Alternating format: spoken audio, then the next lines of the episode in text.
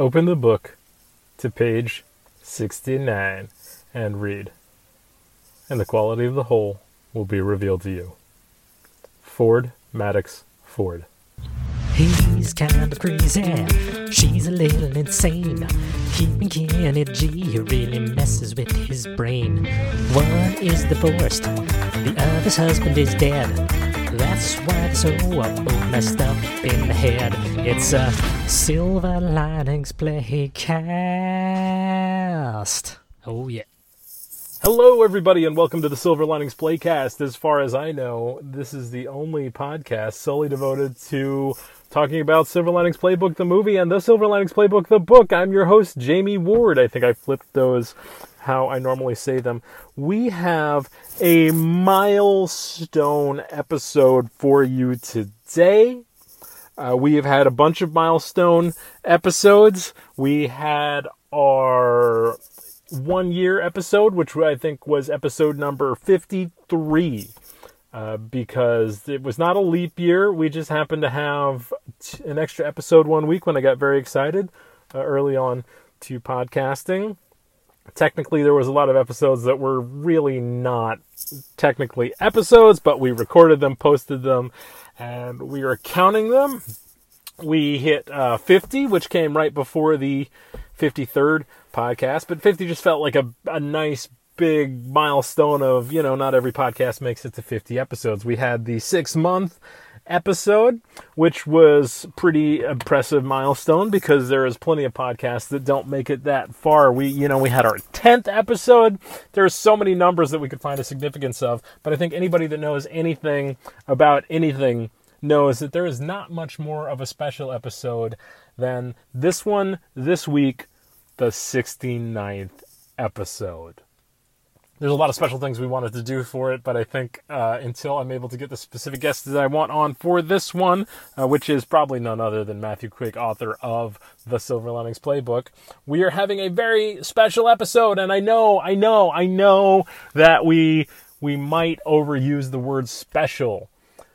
We have normalized the concept of special, saying that every week we have something special going on. But you know what? That's just the way I am choosing to live my life. Excelsior and, you know, Carpe Diem, seize the day. That's more Dead Poet Society. I know that's actually like a Latin term and has and, and not from Dead Poet Society, but being a podcast that talks about movies, books, specifically one of each, we are using that. Anyway, it is the 69th episode. Welcome to the 69th episode of the Silver Lining Playcast. We are going to do some stuff. What I what I was saying was special was the quote at the beginning. I did something special. I paraphrased. Technically, the quote that should have opened it up, if I was being technically correct, was open the book to page 99 and read, and the quality of the whole will be revealed to you. Ford Madox Ford. We did change it to 69 to suit our own personal podcast needs, which I don't think anybody would have any real problem with. This episode, we are going to talk about the significance of why this is such a special number, an important number, not just to to me, to the podcast, to the internet, to the world, to anybody that laughs. 69 is a very special number, and I'm not talking about it as being a funny meme. I am not talking about it as being uh, like some silly thing. No, we are going to let's talk about the significance in many different ways, but let's discuss some of those right now. Uh, we will also bring up the quote at the beginning a little later. Anyway, there are 69 weeks uh, in 1.323 years. There are 69 days in 2.684 months. 69 minutes is 1 hour and and 15 no it's not 1 hour and 15 minutes it's 1.15 hours which would technically be less than 1 hour and 15 minutes because 15 minutes is 25.25 of an hour. Not going to calculate that out. Anyway, y'all don't care. 69 years would be 828 months. 69 is a semi prime number, which is a naturally occurring number that is the product of two prime numbers. Now, what we mean by that, prime numbers, if you remember in your little school math classes, prime numbers are any number that is only divisible by itself and 1. 6 is not a prime number because 6 is divisible by 3, 2, 1, and 6. That's 4. 9 also. 3, 9, 1. So neither of those are prime numbers. But you put them together, 69 is a semi prime number, uh, which can include the squares of prime numbers. Other math terms 69 is a Blum integer.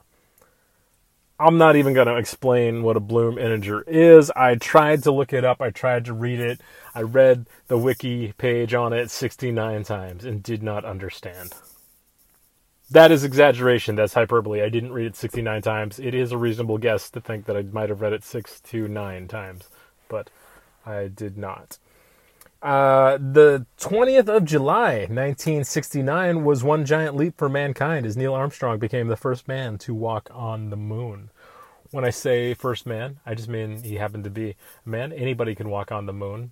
Not anybody can walk on the moon, but anybody that could walk could hypothetically walk on the moon. Uh, I can't walk on the moon yet because I can't get to the moon, but but in theory, anybody that has the ability to walk could walk on the moon. Actually, anybody a, a little bit more, technically, mathematically, a little bit more than anybody that could walk, as is defined as walking on Earth, could walk on the moon. Because some people that can't walk on Earth probably could walk on the moon because they're lighter. So if their problem was not full disambulatory, um, you know, disability or they had some ability to almost walk going to the moon might be able to see them walking on their own. So that's kind of interesting. I just thought of that. That's weird. Not very important. But anyway, uh, 69 is an odd number of ones in binary representation, which is sometimes called an odious number. Binary being the series of ones and zeros that's often used in computer coding or other kinds of science things, maybe to uh, represent the the numbers. Um, I understand what that means, but I don't exactly know how to describe it without visual representation. But to any of you listeners that may be listening that may know about coding or stuff or be learning about coding, that is a little shout out to y'all. Now you're already one fact up more than anybody else if you go to a coding class and everybody's starting with 0% knowledge on coding. Now you know like 0.0000001% more than everybody else does. I don't know why I did so many zeros before the point. You only need one zero to represent nothing. All right, so now here's a cool fact about the number 69. 69 squared is 400, no, I'm sorry. 69 squared is 4,761. 69 cubed is 328,509.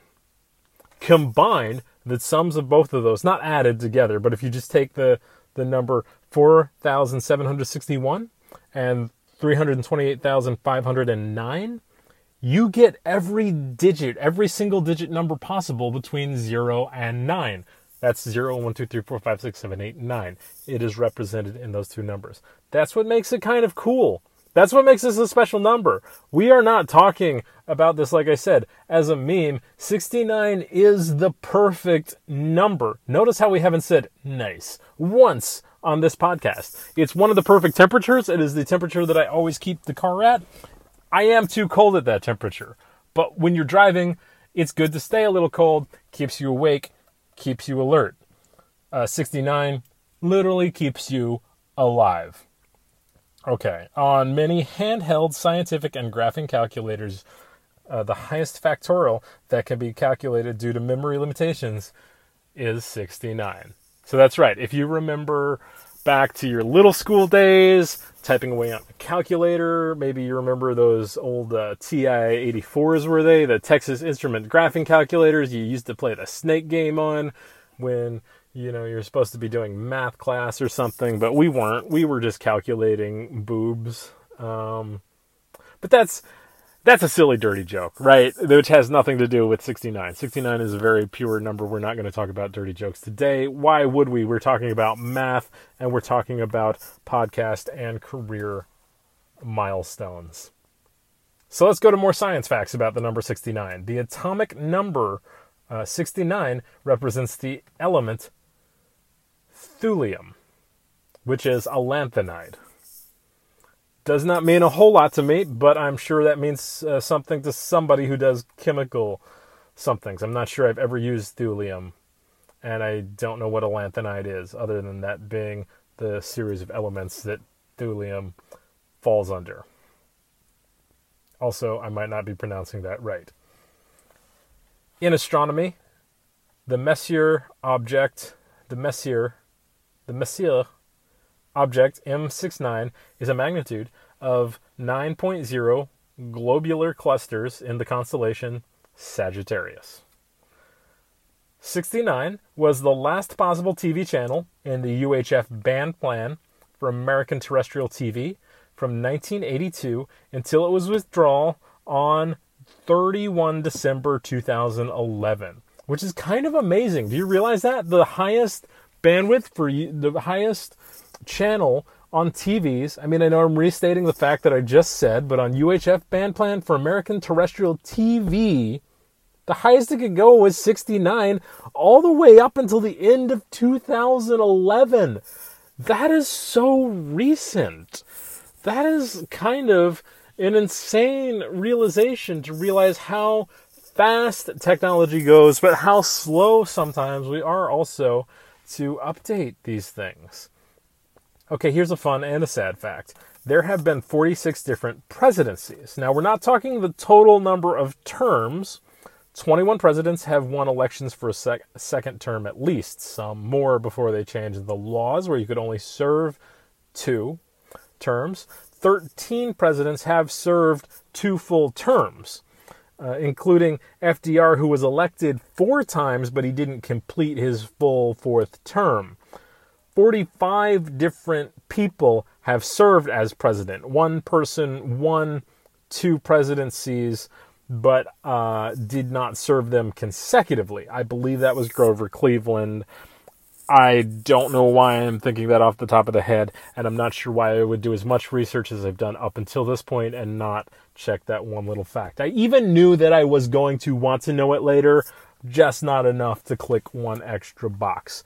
Okay, so why does this presidential term mean anything to us? Well, when you know, calculating different things, I was trying to figure out, assuming we, I mean, not assuming, we are on the 56th president right now, right? We are recording this in 2021. Joe Biden is currently the 56th president of the United States, going by presidential administration terms, like we were saying, differentiating, right? So, assuming that uh, the uh, the the world keeps going the way it is, that laws maintain the way they are. Everything goes smoothly. Not even smoothly, it just doesn't have any major changes to how presidents are elected and the amount of presidents that are elected, and that a president gets elected. Hopefully, all those things stay the same. That means we are not looking at the 69th presidential election until at the shortest 91 years from now. That's assuming that everybody serves only four years but completes that four years uh, in between now and electing a 69th president. The longest we would have to wait, assuming that everything goes according to the way it's been going right now, that's with everybody serving two terms completely in between now and then, we would have to wait 183 years from now. So I was saying this is a sad fact because that means the chances are I'm not going to be around for the four to eight years in which we have the 69th President of the United States. And man, would I like to be around for that. It's a very small goal. Anyway, so if there's any scientists working out there how to make me either live that long or time travel me to that point, that would be awesome. Awesome's probably an overstatement, not super important. But a nice little thing, given the, the way this podcast is going. Um, I say that because we've been going for 69 episodes. 69 episodes with basically no support.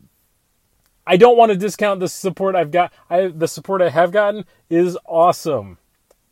I have several friends who have listened to episodes. I have had people that have periodically listened to episodes. I have some awesome people that have been on episodes and some awesome people that I am going to have on episodes.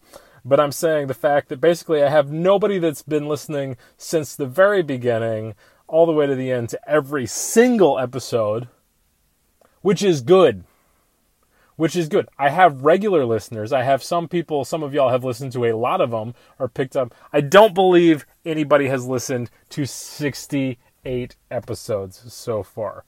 If you have, if you have listened to 68 episodes, this might actually be your podcast now and not mine. And I'm just a special guest on your podcast because I have not even listened to all 68 episodes of the podcasts that have been out so far. So if you are, get at me, all right? Email me at the Silver Linings Playcast at gmail.com and I will give you all the login information to your podcast and you're welcome to pick it up anytime you want or allow me to keep being the special guest recording episodes of your podcast. I don't think that's the case though, and so that's why I was saying if we made it to 69 episodes with with basically no 100% followers or fan base, imagine when we start growing how much uh, how much enthusiasm I'm going to have to keep making these because I have 100% enthusiasm to make them right now, and there is no reason for me to be making these. When I was 69 months old, I was 5.75 years. That's five and three quarters years old. That's this minis in five year old language. And holding up five fingers on one hand and a quart three quarters of a finger on the other. Dis minis. Dis minis was how old I was at 69 months old. I don't have any good stories from when I was 69 months old. I wish I did, but hopefully I will have really good stories over the next 69 months.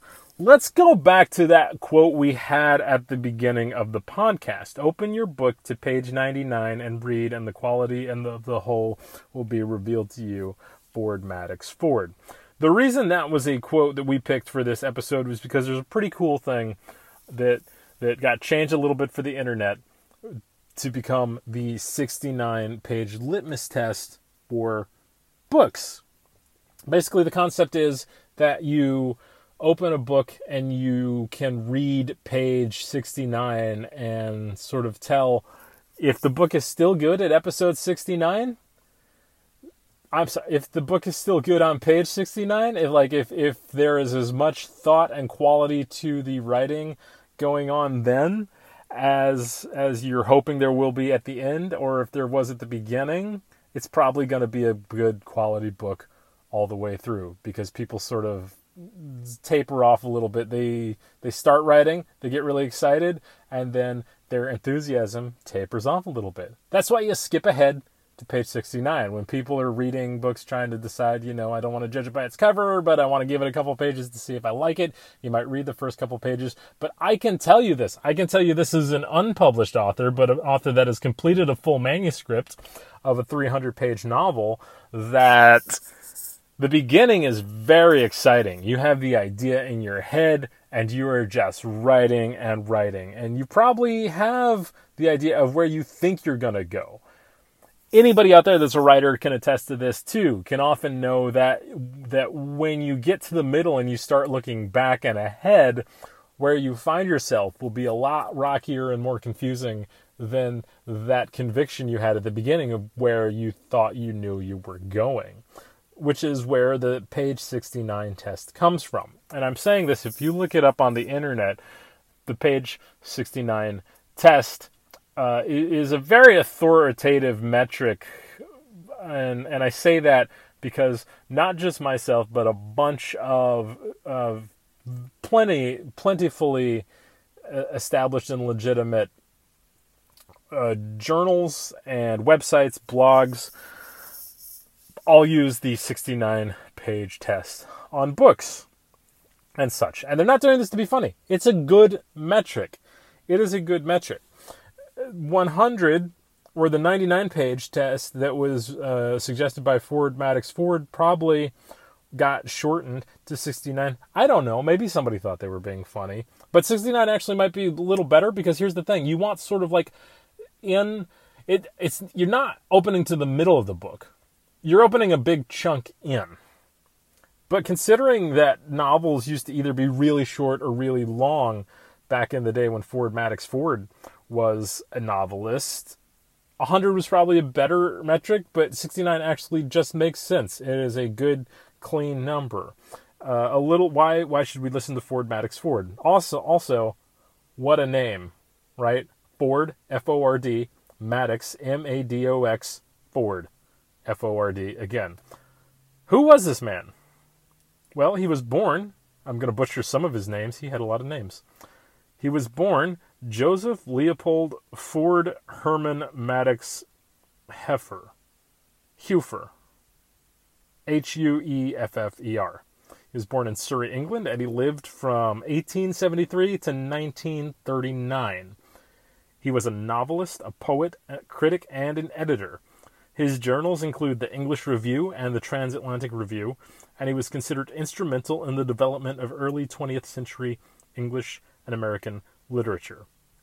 He was best known for the novels The Good Soldier, which came out in 1915, Paradise Inn's tetralogy, which I believe is five books, and the Fifth Queen trilogy, trilogy being three books.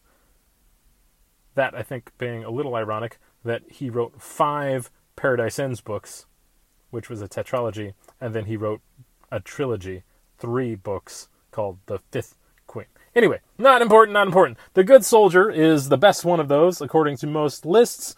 It is considered one of the greats and included on many of the lists of 100 modern day classic novels, including The Atlantic's 1000 novels you must read. The same list which lists Sil- The Silver Linings Playbook by Matthew Quick at what number? 69.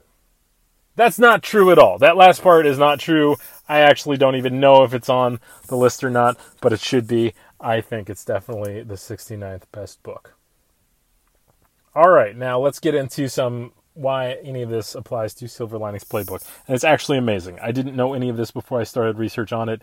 Things just work out perfectly sometimes, and that is why.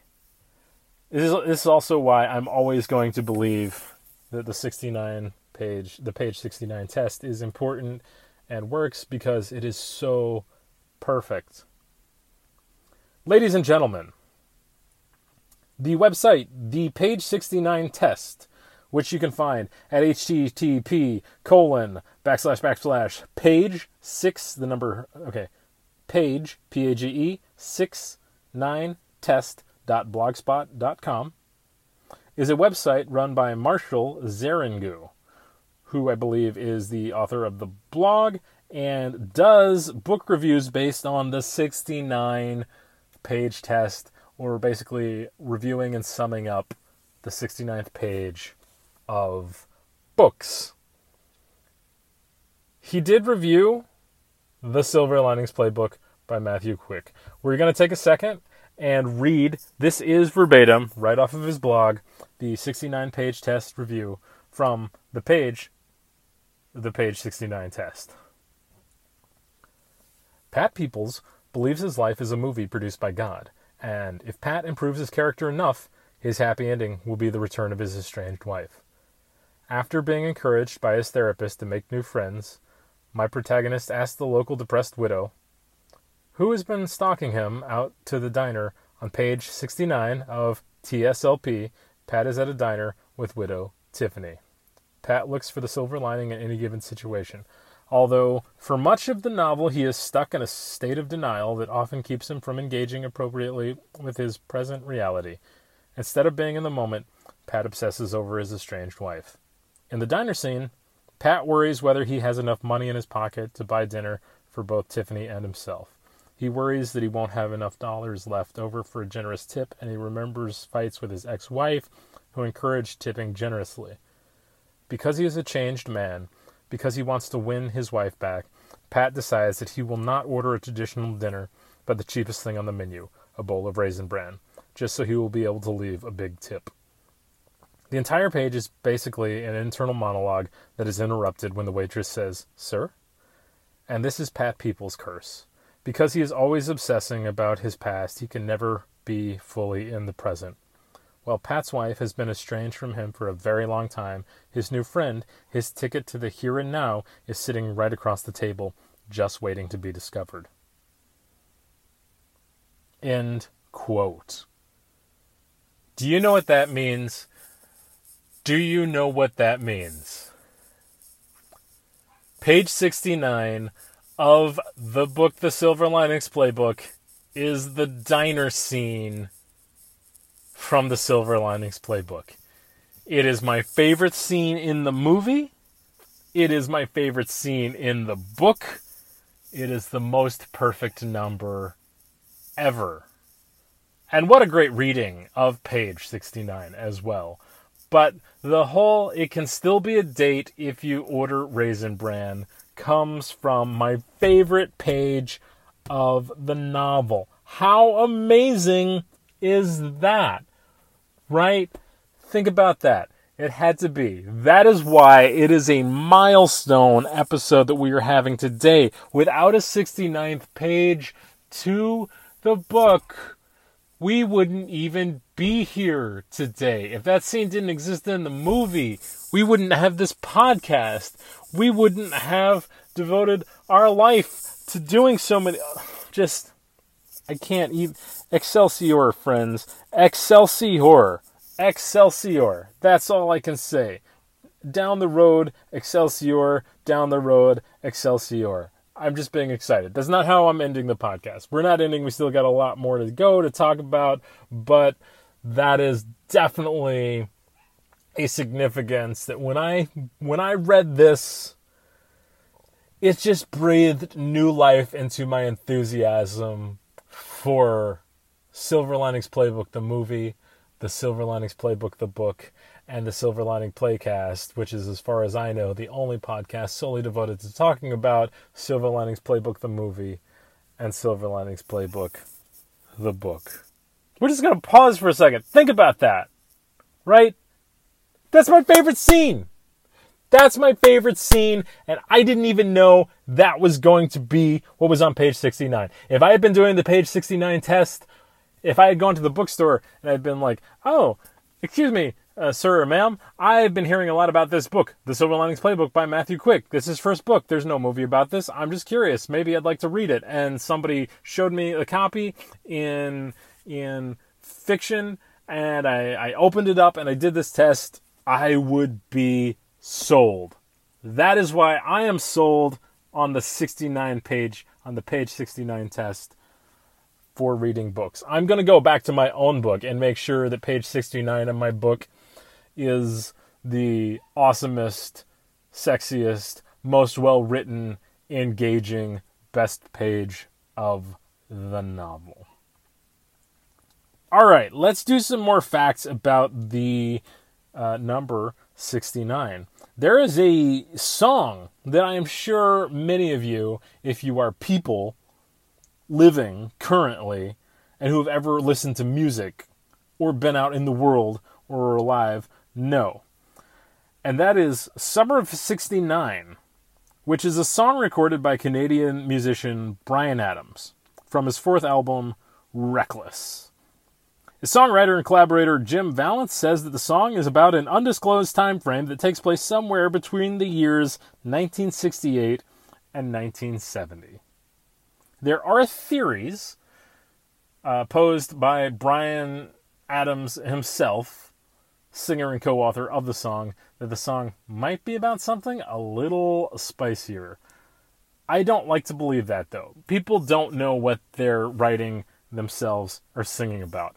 I can attest to that. I can attest to both facts. Why would we trust the artist that made the art once you make art and it is released to the public? Part of what the art is, is what we as the consumer audience sees from it. I know that of the people that do listen to this, sometimes of my friends, you guys are comedians, you guys are writers yourselves, actors, entertainers. Uh, you, there are um, some Twitch streamers uh, out there that you all know this plight, this struggle we have as content creators. Sometimes we have an intention of creating something, we know what we want it to mean, we put it out there, and the audience just gets a different message or sees something different in it. And you know what? They're right. They're right. So I think that the Summer of 69 is just a sweet song about trying to choose between the rock star life and being a normal normal boy. And it's about the season that comes in between spring and fall in the years between 1968 and 1970 and nothing else. But who knows? Who knows? I'm not a I'm not really someone that knows a lot about music or how to interpret lyrics. I don't even know what Taylor Swift song Are we out of the woods? Are we out of the woods? Are we out of the woods? Are we out of the woods? Um I don't know what that song is about. I've asked many times and some people, almost every person tends to think it has something to do with some like relationship meaning. I feel like she was on a camping trip and was like, I lost the map. Are we out of the woods? And dude's just like see all these trees and then she keeps asking just are we out of the woods? Or maybe maybe she's talking about when she went on a family camping trip and she was a kid. Maybe she was 5.75 years old. Maybe she was 69 months old. Because that repeatedly asking are we there yet? seems like behavior that a 5.75 year old might have. I don't know that. I've never hung out with a 5.75 year old but from stories I hear and their portrayals in media, I feel like they would go on a camping trip and just be like, Are we out of the woods? Are we out of the woods? Are we out of the woods? Are we out of the woods? Are we out of the woods? Are we out of the woods? Are we out of the woods? Are we out of the woods? Are we out of the woods? Are we out of the woods? Are we out of the woods? Are we out of the woods? Are we out of the woods? Are we out of the woods? Are we out of the woods? Hey, are we out of the woods? Are we out of the woods? Are we out of the woods? Are we out of the woods? Are we out of the woods? Are we out of the woods? Are we out of the woods? Are we out of the woods? Are we out of the woods? Yeah, are we out of the woods? Are we out of the woods? Are we out of the woods? Are we out of the woods? Are we out of the woods? Are we out of the woods? Are we out of the woods? Are we out of the woods? Are we out of the woods? Are we out of the woods? Are we out of the woods? Are we out of the woods? Woods, are we? Are we out? Are we out of the woods? Are we out of the woods? Are we out of the woods? Are we out? Are we are we out out of the woods? Are we out of are we out of are we out of the woods? Are we out of the woods? Are we out of the woods? Are we out of the woods? Woods, woods. Are we out of the woods? Are we out of the woods?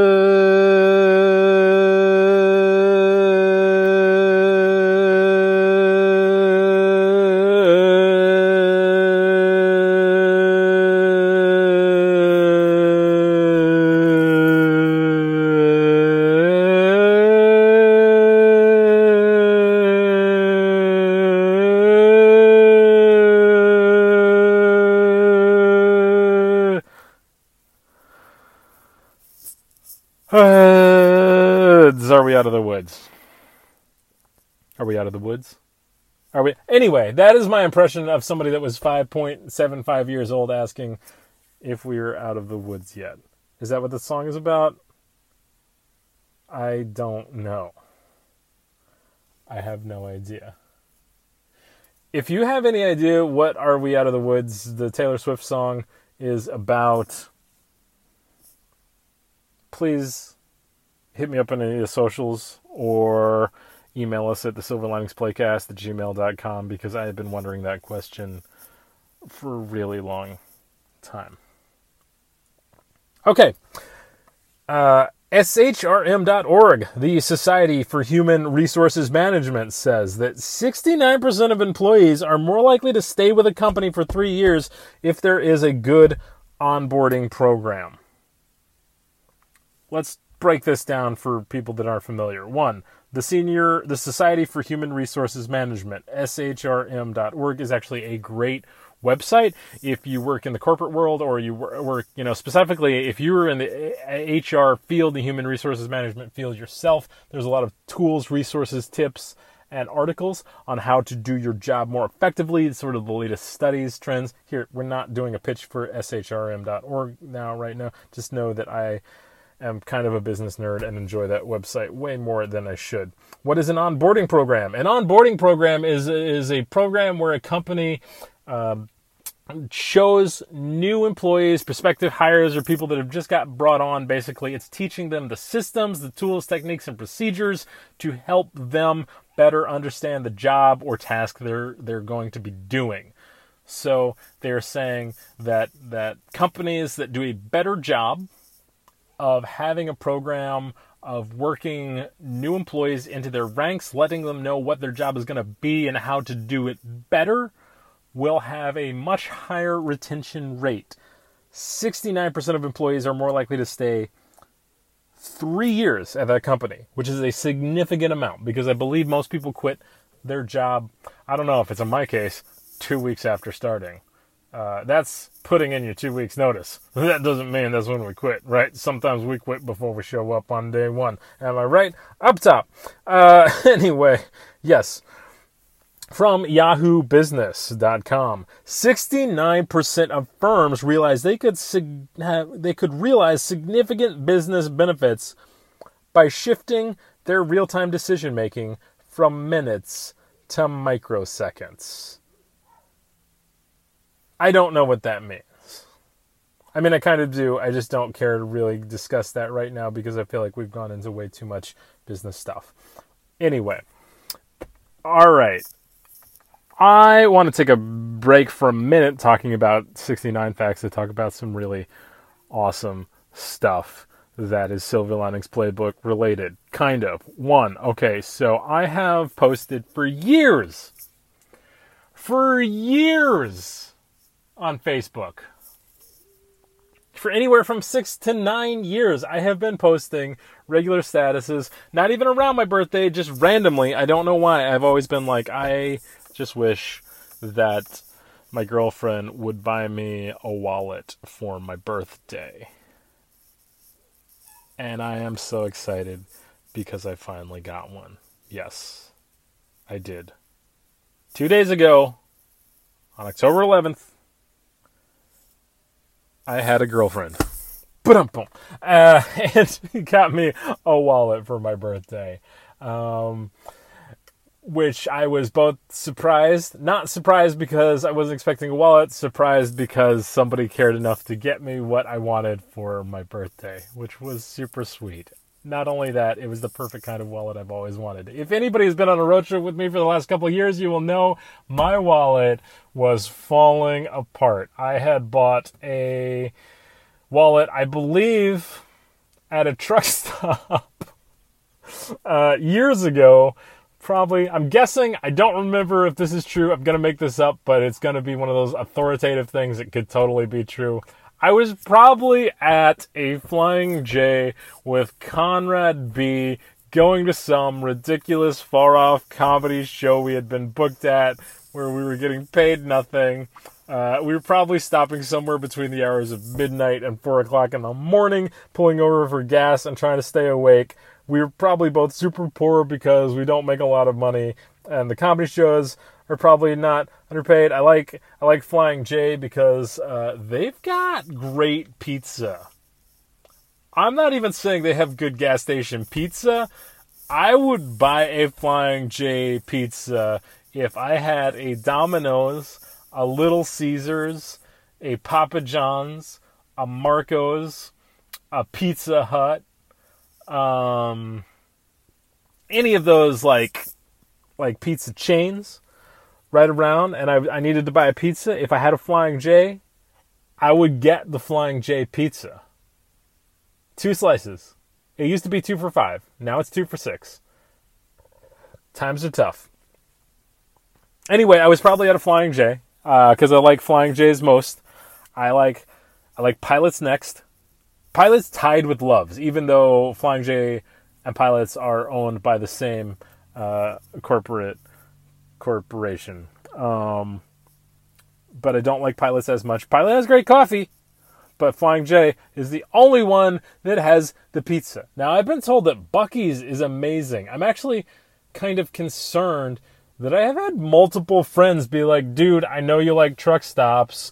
You got to try Buc-ee's. One, why do people think I am that enthusiastic about truck stops? It's more, I prefer to stop at a truck stop than a gas station that doesn't have full sit-in restaurants and stuff when we're traveling just because you know it's nice to to stop and you know have a little home away from home sometimes when you're on the road on a long drive.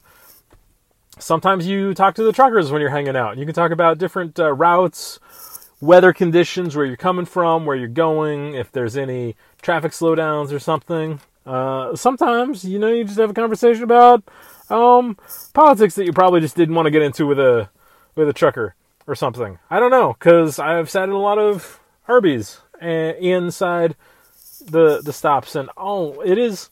So I do have this problem that I get disappointed because Arby's is one of my more favorite of the fast food chains, and somehow there's there's always uh, Arby's is is are more often found in Loves, and not Flying J's, but there's another reason I like Flying J's. Flying J's often have Denny's. Denny's being my favorite out of Waffle House, Huddle House, International House of Pancakes, uh, Denny's. They say Waffle House, IHOP. You know that that um, like the sit-in restaurant diner. I love Denny's, man. Denny is I love Denny's the way I love Silver Linings Playbook. The comedian Theo Von, who I find absolutely hilarious, has a very disparaging bit about Denny's, and I think it is hilarious. That's how much I love Denny's. I don't pretend like it's the greatest thing in the world. I pre- I acknowledge it's one of my favorite things in the world, and it might be flawed, but that's that's love sometimes. That's that compromise. That's working to a common goal. That's Excelsior. That's Silver Linings Playbook. I'm Pat Peoples, and Denny's is Tiffany Maxwell. Sometimes you don't see the Denny's sitting right across from you in your face because you're thinking about Waffle House and you just need to be like, stop. Where are you right now? You're already there. You're at Denny's. Which are also in Flying J's often. Which makes it a very difficult decision sometimes when I go to a Flying J and I'm like, do I want pizza? Do I want Denny's? Often the decision is made for me by if I have time to stop because we like I don't have to go into the difference, but I'm probably going to say it just out of habit. Uh, Denny's is a sit down restaurant. The pizza at the Flying J is literally right by the cash register, and it's a sort of a, oh, can I add two pieces of pizza to to my order? So anyway, that's the way that works. So it's usually a time based decision. It's not always. It's not always. I don't want to pretend like I'm not a kind of person that's ordered a whole pizza from scratch from Flying J before. I have. I have. I've been like, could I get a whole pizza? Whole pizza being nine ninety nine, by the way. Actually, I don't know if it's still nine ninety nine, but I know that when they had two for five, it was making it the best deal because you could get two pieces, which is a quarter of a pizza for five dollars, or you could get eight slices for ten dollars. I'm not gonna do for math for you. If you don't get the whole pizza, you're stupid. but anyway what were we? Oh yeah, so I was probably at the Flying J with Conrad, most likely, and got a. You know, you know what? No, I got the wallet at Walmart. Anyway, I got the wallet at Walmart. It was a Walmart wallet. I know because it, it was one of those that, like had anyway. It was a chain wallet. So if anybody's been on a trip with me in the last number of years, they probably know my wallet's been falling apart. My wallet does not hold money. I'm not saying that in like a metaphorical sense of like I can't keep money in as soon as like no, it had a big hole in the bottom. How big was the hole? The whole bottom was open. It was really just two two strips of leather that I squeezed money in between and then sandwiched into my pocket and just hoped the friction would hold the money in. If I had change, that stuff was going straight through. And I used to just put it in my wallet, let it drop on the floor.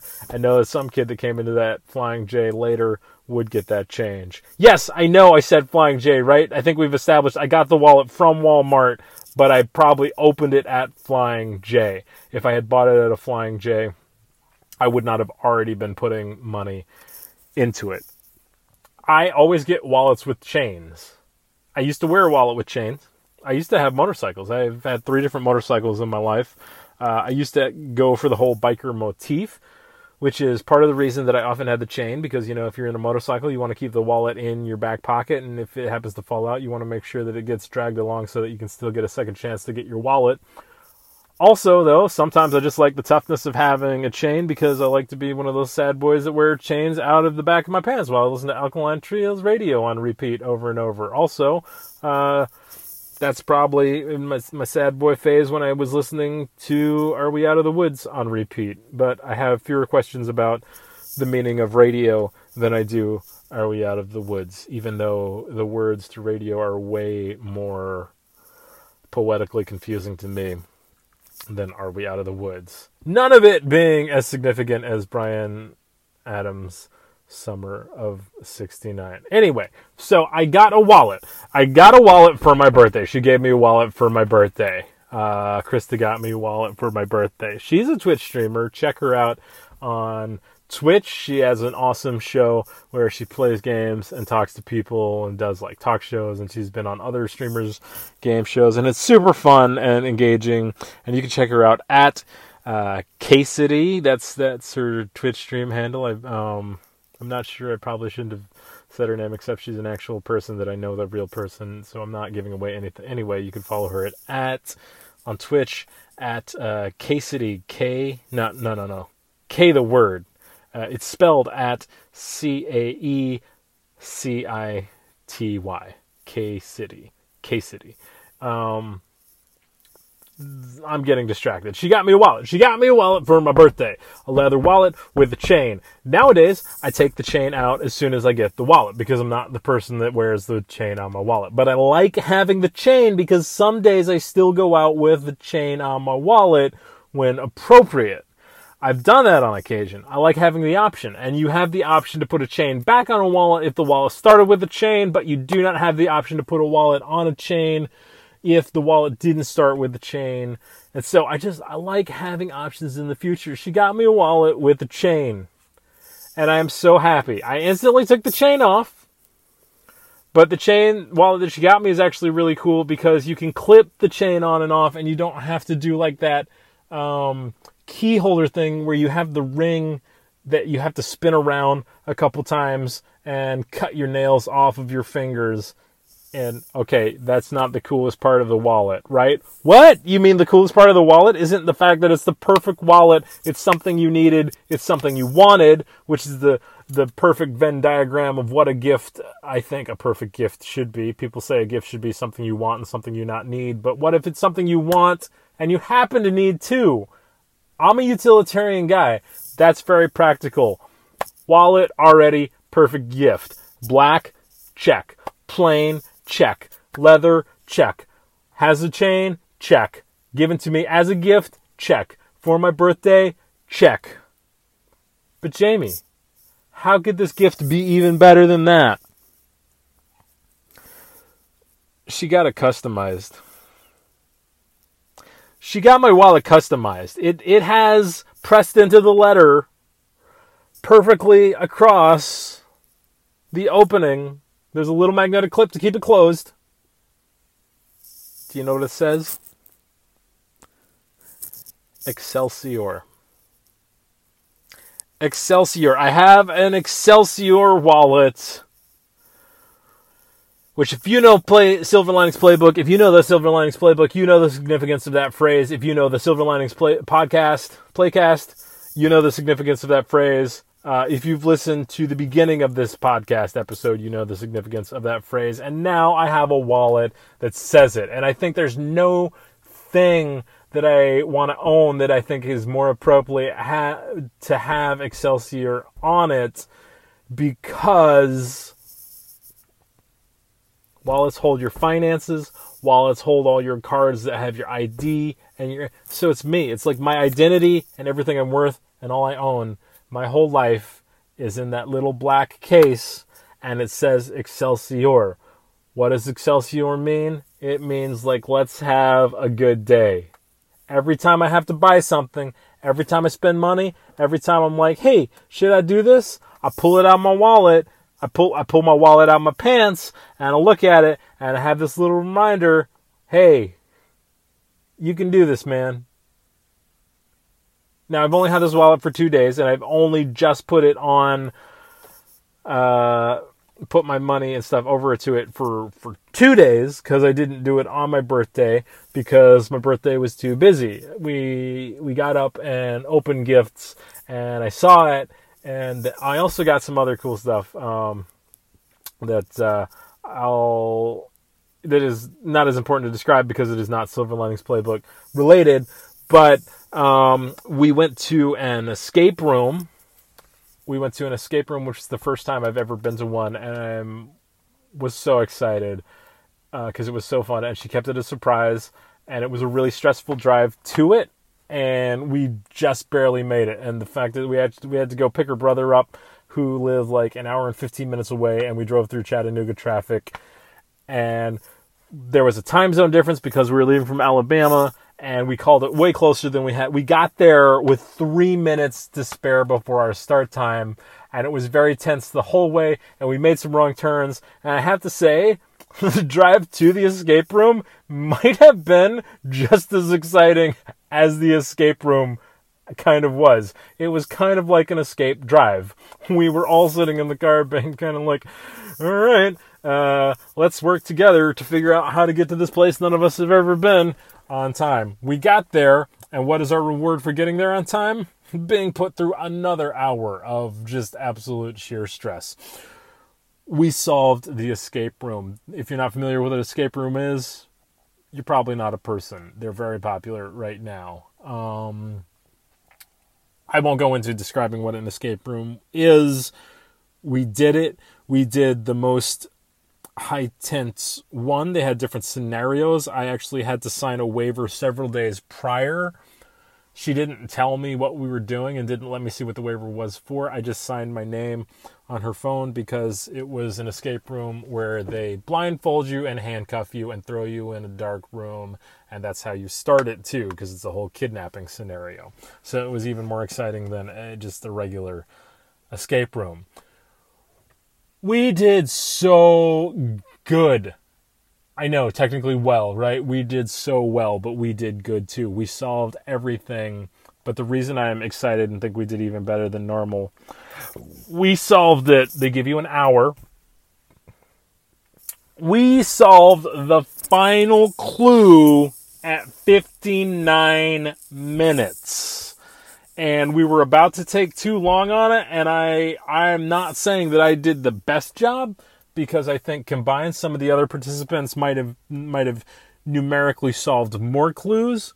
But I'm just saying we were getting to like minute 57, 58, 59, uh, and we had to solve a Morse code recording to find the number to get out. And they were like hey let's let's do it this way. And i had this great idea. I'm like hey don't try to try to solve every Morse code character as it is. Just tell me the dots and dashes. I'll write them all down and we'll solve it in one fell swoop. We did. We hit the final number. The alarm was going off that our time was up, and just like, boom, we got out.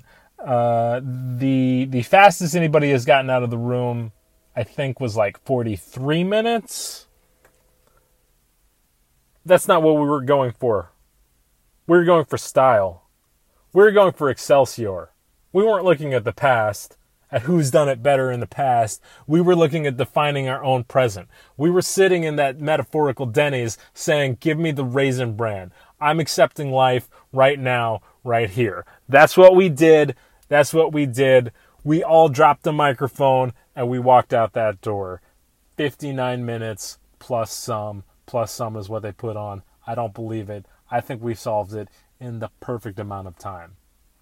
You try to do that. You try to solve an escape room in exactly an hour. That's way harder than, than solving it faster. If we had tried, if they'd been like, we're going to see who can solve it closest to the perfect amount of time, that's like the price is right, guys. That's like trying to bid the perfect amount on the showcase showdown. Guess what? You win your showcase, you win the other showcase too now. Not just yours. I'm not going for just my prize, I'm going for all the prizes. And I won. Unfortunately, you don't get any prizes for for the escape room, so we just got our picture taken with that. Uh, then, then we went to Hooters. I could have gone anywhere, but I just thought it was going to be so funny to go to Hooters, and I'm gonna be honest. I'm a little disappointed because I think everybody else was too okay with that. I think I, I thought I was gonna say, you know, when when they're like, "Where do you want to go for your birthday?" and I was like, "Hooters." I thought everything was like, "Oh no, you know, really." And everybody was way too easy with the idea of me asking to go to Hooters for my birthday. So I definitely probably want to work on how people think of me over the next year. That's my goal for this new age that I am. Uh, is having people not think of me as the kind of guy that would go to Hooters for my birthday unironically and also be the kind of person that they don't feel they need to recommend gas station truck stop food to. I'm probably going to try out Buc-ee's soon, my next possible opportunity. Um, apparently, I did not know this. 69 can have a a dirty connotation too. I I thought it was a very clean. We might have to get a little spicy for the end of my podcast episode, right? Um, so apparently, 69 originated as a meme during the French Revolution. In the 1790s, in the Whore's Catechism, which is attributed to the revolutionary figure, and I'm gonna butcher this name because it is French, French, French. Theron de Mercure who described uh, neuf or 69 in French. Soixante, uh, let's, let's see if we can do that. Un, deux, trois, quatre, cinq, six. C'est, c'est, is that un, deux, trois, quatre, cinq, six, six, six? I, I, he wanted to say six, but I feel like it's not six. C'est, se. Anyway, uh, he was the first person that was like, 69, and everybody's like, ah! uh, um, so yeah. So when people say that, there's historical precedence for them laughing at that. Uh, I don't know what it means. I don't know what uh, 69 means sexually. But if you want to share that, definitely post that on the. Pa- I'm just kidding. I don't know what any of these mean. I don't know what any of these facts are or are going to be. Well, guess what? We are at 59 minutes. That is 10 less than 69. But also, this was a very special episode, and I think I think we've been good. We've been good for today because I haven't edited in the intro song, but we made it to episode 69. Thank you so much for listening to the 69th episode of the Silver Linings Playcast. Thank you to those that have supported us up until till now. Here's to another 69 great episodes, and then 69 more, and then 69 more, and then 6 to 900 more after that. We're going to keep going. We're going to keep doing this podcast until um, either let's not talk about that. Let's not talk about what's going to end this. Let's just talk about Excelsior and what's going to keep it going. I would love to have those of you that ha- are listening to this and have not been on yet. Let's talk soon about getting you on as a guest. You can tell from this episode, you can probably tell from every other episode you've heard. You don't need to have a super strong understanding of Silver Linings Playbook, the movie, or the Silver Linings Playbook, the book. We'll find the significance in the conversation all we got to do is talk about life. If you want to talk about what you've been up to, if you want to talk about your experience having listened to this, I'm always super interested to hear when people feel several questions. When do you feel that Pat Peoples fell in love with Tiffany Maxwell? When do you feel that Pat fell in love with Tiffany? Um, when do you feel that Tiffany fell in love with Pat? Do you think that they wanted romantic relationships, friendships? Do you think that they met that same desire level at the same time? When do you think they accepted the the relationship from one another? I just want to know your feelings on those things.